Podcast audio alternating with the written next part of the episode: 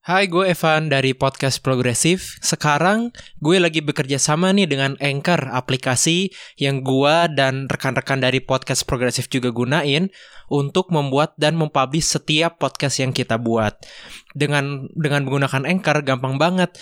Lu bisa ngedit sampai lu bisa juga upload ke semua platform yang menyediakan podcast, mau itu Spotify, Anchor sendiri, Apple Podcast dan yang lain-lain. Buat yang pengen bikin podcast, cepetan download Anchor sekarang juga. Kalian senang mendengarkan segmen Be With You bagian dari podcast progresif.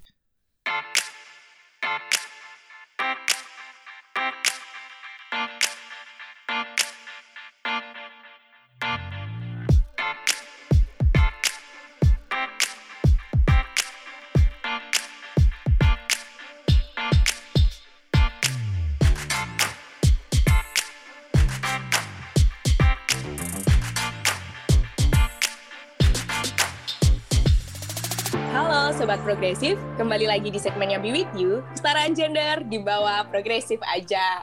Hai hai, gimana Sobat Progresif, apa kabar? Pada episode kali ini, kita membawa judul Red Flag Toxic Relationship dan KBGU. Kali ini aku nggak sendirian, karena aku bareng partner aku. Halo Delia.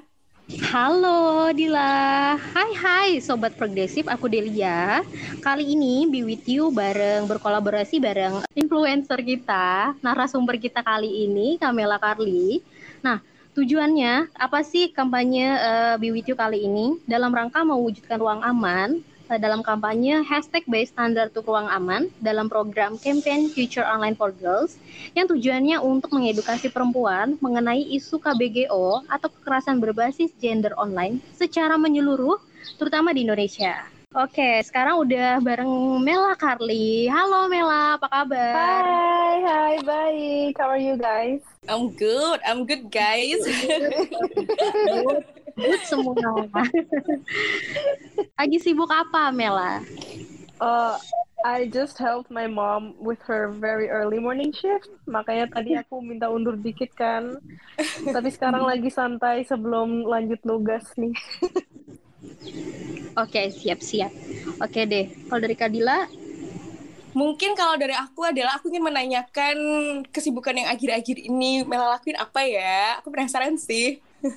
Ah, aku aku sebenarnya banyak banyak fokus sama kuliah sih karena aku buat semester berikut pengen pindah jurusan kan, tapi harus ngumpulin poin, kayak ngejar poin. Jadi sangat tertekan batin sekarang. tertekan batin. Oke, seorang Mela tertekan batin aku agak shock loh dengernya. Karena aku ngikutin konten kamu banget dan kamu kayak yang happy person gitu loh, kayak happy pill banget. Oh iya, iya, Yes, aku tetap course. happy person. Cuma tetap aja tertekan batinku. seorang Mela eh, perspektif Mela sebagai seorang perempuan terhadap gender terus kaitannya sama kekerasan berbasis gender online tuh apa sih? Silakan. Hmm, menurut aku tuh kalau misalkan ya uh, belum belum ini antara cowok sama cewek ya. Yap. Nah, misalkan belum belum jadi siapa-siapa like official pasangan gitu, tapi udah sedikit mulai mani- manipulatif. Itu menurut aku udah red flag pertama A- pertama karena pasti selanjutnya tuh bakal entah minta pap atau apa. And then kita tahu lah selanjutannya bakal gimana. Itu menurut aku red flag pertama sih. Oke, I see. Tapi emang itu bener red flag sih. Karena kayak udah aneh gak sih kalau misalkan, eh, ayo minta pap dong yang kalau kamu sayang sama aku, kamu masih bakal ngirim. Iya gak sih? Sering denger gak sih? Iya, iya, kayak gitu. Tapi ngomongin tentang hal itu, Mela sendiri kayaknya agak deep ya. Maksudnya ngerti gak sih? Aku tuh ngerasa kamu ketika ngobrol itu ngefeel gitu. Mungkin Mela sendiri ada gak sih kayak pengalaman pribadi atau mungkin di sekitar Mela sering terjadi hal-hal kayak gitu? Di sekitar aku sih, aku banyak tahu uh, orang yang pernah kejadian kayak gitu sama teman-teman aku di Belanda juga. Jadi makanya aku ngerti banget. Oh iya, di Belanda juga ya ternyata ya? Iya, iya. Hmm, Jadi ternyata nggak cuma di Indonesia ya, kayaknya di mana-mana pun kekerasan berbasis gender online tuh masih terjadi, apalagi kaitannya sama sosial media ya. Mm-mm. Terus kalau misalnya kita ngomongin stigma soal gender ya, kan stigma ini macam-macam gitu yang mengakar di masyarakat sampai akhirnya jadi salah satu faktor uh, terjadinya kekerasan terhadap perempuan. Kalau stigma yang ada di lingkungannya Mela sendiri apa sih yang yang apa ya perempuan tuh uh, didiskriminasi banget gitu. Kayaknya ini ini nggak cuma di lingkungan aku doang sih, tapi kayaknya kayak di lingkungan siapa pun perempuan tuh dilihat kayak apa ya, kayak lemah gitu dan nggak dan nggak terlalu bebas. Contoh pakai baju aja harus mikir 10 kali dulu. Terus perempuan tuh dilihat lemah jadi seakan-akan tuh perempuan bakal ngelakuin apa pun buat buat laki. Um, kalau misalkan udah ngirim pap, terus pasti ya weaponnya senjatanya adalah menyebar karena dianggapnya kayak ya perempuan selemah itu loh gitu loh Iya iya benar banget. banget sih jujur aku denger ini apa ya agak gemes gitu loh. Kadang aku ya kalau misalkan dapet curhat nih dari temen aku yang kayak gitu kayak mana nih nih laki mana mana kayak mana iya. orangnya coba mau lihat. Bener bener banget. Menyebalkan juga ya. Terus kalau misalkan Mela sendiri uh, ketika dapet curhatan itu itu kan uh, Mela cerita kalau misalkan temannya ada yang kayak gitu kan. Uh, mm-hmm. Menurut Mela sendiri ya, uh, kita sebagai perempuan tuh gimana bisa tahu red flagnya gitu? Karena kan awal PDKT gitu loh, gimana sih caranya biar tahu red flag supaya tidak awal, seperti itu? Awal awal PDKT sih menurut aku red flagnya adalah kalau pas masih PDKT aja udah minta hal-hal yang uh, harusnya tidak tidak boleh di request dalam masa PDKT beda lagi kalau misalkan udah jadian ya ya pasangan terus minta papap gitu oke itu bukan urusan aku itu juga maksudnya masih lebih masuk akal lah. Tapi kalau masih PDKT masih kejar-kejaran terus udah minta atau ngebahas hal-hal seperti itu tuh menurut aku udah red flag besar. Karena berarti dia tuh ngejarnya atau pengen deket sama kamunya cuma karena nafsu. Eh iya juga masuk akal ya. Apa ya tujuannya bukan untuk benar-benar tulus dekat ada something uh, yang dicari. Iya iya kan kalau misalkan udah jadian terus ngobrolin atau you know conversasinya ngarah ke situ masih masuk akal ya tapi kalau masih PDKT masih kejar-kejaran udah ngarah ke situ itu berarti ya ada something Oke, berarti dari sini aku sedikit menyimpulkan bahwa ketika lo lagi PDKT sama orang terus udah bahas atau ngarah ke arah-arah situ ya, yang aku maksud situ adalah mungkin talking about sex atau tapi yang lebih ke yeah. apa ya? Kayak fetis-fetis mungkin atau apa itu udah red flag yeah. teman-teman. Mm. Oke, denger ya sobat progresif ya, itu red flag ya. Ya, bener banget nih sobat progresif dan red flag red flag tadi itu bisa kita detect kok secara dini ketika kita lagi PDKT sama seseorang sama yang Mela bilang tadi yang kayak kalau pembicaraannya tuh udah ngarah-ngarah ke yang berbau seksual, udah kayak nanya e, kamu pernah gini atau pernah oh, gitu. Wow. Nah, Mel, uh, terkait kasus penyebaran kasus uh, revenge porn ya, kita kenalnya revenge porn. Mm -hmm. Gimana nih tanggapannya dan gimana saya gimana kita menyikapi hal itu terus uh, kita cegah lebih awal gitu. Aduh, revenge porn itu salah satu KBGO form yang aku paling benci karena itu tuh one of the one of the apa ya cyberbullying forms yang sebenarnya dua-duanya salah tapi lebih salah yang penyebar gitu loh. And Bener. menurut aku pencegahnya pencegahnya ya hmm, aku bilang nggak ada pencegah karena kalau udah kejadian ya udah kejadian gitu loh karena pasti hmm. at the moment at the moment pas lagi saling ngirim papa atau apalah pasti nggak kepikiran sampai situ karena masih buta cinta atau buta apalah buta love ya apa? Bucin. Bucin, bucin. whatever you wanna call it. Jadi kita aku nggak bisa nggak bisa terlalu nyalahin situasi karena at that moment kalau pas ngirim pap pasti nggak kepikiran sampai segitunya. Yang ada kita cuma bisa mikirin pas kejadian penyebarannya. Apa yang bisa aku lakukan? Yang pasti kalau udah kayak gitu si ceweknya itu nggak bisa disalahin lagi. Yang kita bisa um, mempermasalahkan adalah si penyebar and that's either kayak ke ke, ke kepolisian atau mm-hmm. go to court kayak gitu kalau buat mikir pencegahannya it's too late to think about that karena udah kejadian. Jadi mending mikirin ke depannya kita bisa apain aja buat bikin diri sendiri aman. Aku setuju sih. Jadi uh, berhenti menyalahkan korban dengan ya kenapa lo mau? Karena itu Iya. sudah tidak ada gunanya, teman-teman. nggak ada gunanya sama sekali yang ada tuh bikin orangnya tambah kepikiran, tambah Mhm. sedih, tambah stres, nggak ngebantu Mhm. sama sekali. Bener, bener sih setuju. Dan kalau misalkan kita ngobrolin ini kan dari sini kita udah sadar banget ya kalau misalkan KBGO tuh udah udah isu yang urgent banget gitu loh. Rasa nggak sih? Dan Iya, ya paling kita cuman bisa mikirin tentang gimana cara ngobatinnya. Nah menurut lo sendiri gimana? Eh, ada nggak sih hal-hal yang bisa kita lakuin ini sebagai generasi muda untuk menciptakan ruang aman di publik maupun di online gitu? I think sebenarnya harus banyak ngebahas soal ini sih, banyak ngebahas soal KBGO, tapi juga banyak ngebahas soal sex in general. Karena biar biar orang-orang muda nggak generasi kita doang tapi even mungkin yang lebih di atas kita atau yang lebih muda juga biar kalau nggak bahas soal beginian itu rasanya nyaman gak seperti tabu. Because kalau misalkan kita men-label ini tuh seperti tabu yang ada hal-hal kayak gini tuh sering terjadi dan hal-hal kayak gini pas terjadi victimnya tuh nggak berani ngomong karena masih dianggap kayak tabu nggak ada rasa nyamannya. Jadi harus memperbanyak aja sih nggak bahas kayak gini. Misalkan event-event or kayak um, organisasi kayak kalian kayak gini tuh harus banyak ada. Thank you banget. Berarti Mela mendukung Be With You dan organisasi-organisasi kesetaraan gender lainnya. banget Thank you. dong. Thank you. Lanjut nih Mel, kalau misalnya kita bicara korban ya, pasti kan ada faktor-faktor yang bikin mereka jadi trauma gitu. Mhm. Faktor apa aja sih secara psikologis dan sosial yang bisa berdampak kepada korban KBGO? Kita nih sambil edukasi sahabat eh, sobat progresif ya. Jadi dampaknya tuh Mhm. biar tahu gitu apa yang dirasain sama korban. Mela silakan.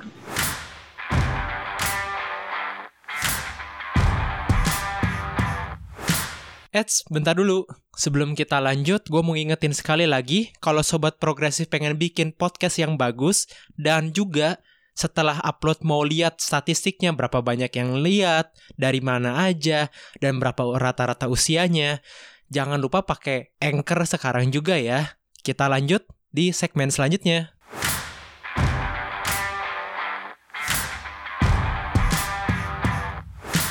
Kalau buat korban sih udah pasti rasa percaya untuk manusia secara general tuh pasti hilang karena. Mm-mm. untuk untuk perempuan bukannya bilang untuk laki-laki enggak ya coba because we're talking about female sekarang ya untuk perempuan ngirim pap itu tuh butuh kepercayaan yang luar biasa dia pasti udah percaya banget sama ini orang nggak bakal you know just like that ngirim pap ke someone jadi kalau udah disebar kayak gitu pasti rasa percayanya tuh udah wah udah hilang. Abis itu pasti ngerasa seperti um, hidupnya tuh ternodai. Karena dia pasti kepikiran ah ini orang-orang kalau tahu aku pasti dicap jelek banget. Kayak nggak bakal ada masa depan orang-orang di masa depan kalau misalkan kenalan sama aku. Pasti ujung-ujungnya bakal denger cerita ini tentang aku. Itu kalau kita bicarakan seperti ini kayaknya ringan ya tapi itu berat banget karena bukan cuma ngebahas present moment atau saat ini tapi itu bakal mikirin sampai ke masa depan banget banget banget, banget. itu berat Iya juga ya. I don't know why, tapi waktu kamu ngobrol eh, ngomongin ini, aku tuh jadi kayak langsung ngebayangin iya juga ya. Kalau misalkan aku di posisi itu, aku pasti stres sih mau daftar kerja, aku juga pasti takut. Kalau misalkan suatu Iya. saat cerita itu keungkit, teman-teman kantor aku tahu atau gimana. Iya, iya. Terus belum lagi kamu tuh harus mikirin cara gimana kalau misalkan di masa depan ada orang yang baru kamu kenal, terus dengar cerita ini, ka- kamu harus ngejelasin lagi dari awal. Belum lagi kamu kepikiran ini orang bakal nganggap aku jelek atau dia terbuka buat denger story aku. Itu, aduh, aku aja ngomong kayak gini kepikirannya kayak mumet banget. Iya sih. Aduh, merinding. Belum lagi ah, ada rasa trust issues juga kayak gimana kalau misalkan aku yang dimanfaatin atau aduh itu Hmm, iya, nah tapi berat, berat. berat banget nah kalau terus apa yang bisa kita lakuin gitu buat ngedukung atau melindungi korban KBGO kita cuma bisa ngedukungnya di saat dia emang minta didukung sih karena biasanya orang kayak gitu tuh antara mereka emang terus terang kayak minta dibantu secara emosional sama mental atau enggak malah kayak ingin menyendiri gitu refleksi diri. Biasanya kalau yang kayak gitu tuh ya didiemin aja didiemin bukannya nggak peduli tapi karena emang dianya pengen sendiri aja. Tapi kalau ada yang minta bantu ya kita turutin aja apa yang dia mau kita nggak bisa kayak offer kayak ya udah aku bantu gini deh aku contoh aku setor satu satu juta rupiah gitu biar kamu bisa makan-makan itu nggak bisa kita turutin apa yang dia mau that's all we can offer untuk mereka Berarti dengan kata lain kita bisa bantu kalau kamu minta tolong. Gitu nggak sih? iya Berarti kalau misalkan korban belum ngomong ya kita nggak bisa bantu. iya Sedih ya. Yaps, bener banget. Karena yang diperlukan ketika kita mau menangani korban adalah keterbukaan. Kalau dia nggak terbuka ya gimana kita mau nolong ya kan? Dia Mm-mm. dulu, kemudian ya kita dari secara pihak-pihak luar yang akan terus support dia sembuh gitu sama traumanya, sama apa yang dia hadapi. Oke Mel, harapan Mela sendiri nih terhadap eh, kesetaraan gender, terus juga kasus-kasus KBGO yang ada di Indonesia itu tanggapan aku ya Hmm. Hmm, aku tuh setiap kali kalau lihat kasus kayak gitu di Indonesia tuh, aduh, geleng-geleng kepala. Soalnya walaupun di sini sering terjadi juga, cuma nggak se nggak sesering kayak di Indonesia dan alasannya agak kalau aku lihat yang di Indonesia kadang alasannya suka it just doesn't make sense dan dari situ aku tuh lihat kurangnya kurang edukasi soal seks sama kurang adanya kesetaraan gender. Itu balik lagi ke yang aku bilang karena perempuan tuh dilihat kayak lemah jadi mereka they use our kindness kebaikan kita tuh dipakai sebagai senjata buat revenge. Itu yang aku lihat banget di Indonesia. So there needs a lot of progress and a lot of work biar apa ya cara berpikirnya orang-orang di Indonesia baik muda atau tua biar ngelihat cowok sama cewek tuh sama. Supaya kayak hal kayak gini tuh nggak terlalu sering terjadi. Dan logical thinkingnya biar juga bisa lebih tertata. Jadi nggak asal misalkan putus oh gue sebar nih foto dia kayak gini gini gini gini. It kan that doesn't make sense gitu loh. Itu aku pusing mikirinnya Aku yang ngedengerin juga pusing, sumpah. Aku langsung kayak, Complicated Juga ya, ya. tapi beneran terjadi gitu. uh BTW kita ngobrol juga udah panjang dan lama juga ya. Lumayan loh, ini udah 10 menit lebih. Mungkin Yep. terakhir aku mau nanya buat Mela, ada nggak sih harapan untuk ke depannya lagi untuk kesetaraan gender sama KBGO di Indonesia? Harapan-harapan Mela. harapan aku sih eh, ke depannya cowok sama cewek tuh bisa treat each other the same way. Jadi nggak cuma dari satu pihak yang masuk akal kelakuannya, terus yang lain pihak kelakuannya nggak masuk akal hanya karena gendernya ini. Itu sih harapan aku. Soalnya pasti kalau udah kayak gitu, pasti ke depannya untuk pasangan-pasangan yang hubungannya retak atau PDKT-an atau em, apa ya situasi di mana kayak HTS-an tapi sudah lanjut ke seks dan sebagainya kalau ada apa-apa tuh nggak sampai revenge porn atau cyberbullying gitu-gitu Thank you Mela. Semoga harapan kamu benar-benar tercapai di Indo. Aku juga punya harapan yang Iya. sama. Aku ikut mengaminkan. Aku amin amin amin. Oke deh kalau kayak gitu eh, tadi udah the last question dari kita. Kita udah di penghujung acara ya Dila. Dan Dila, oke terima kasih untuk sahabat progresif yang udah senantiasa setia banget dengerin kita sampai akhir. Oke, eh, jika kalian menyukai podcast ini, silakan follow Instagram @podcast underscore progresif dan Instagram bewithyou.idn kesetaraan gender di bawah progresif aja.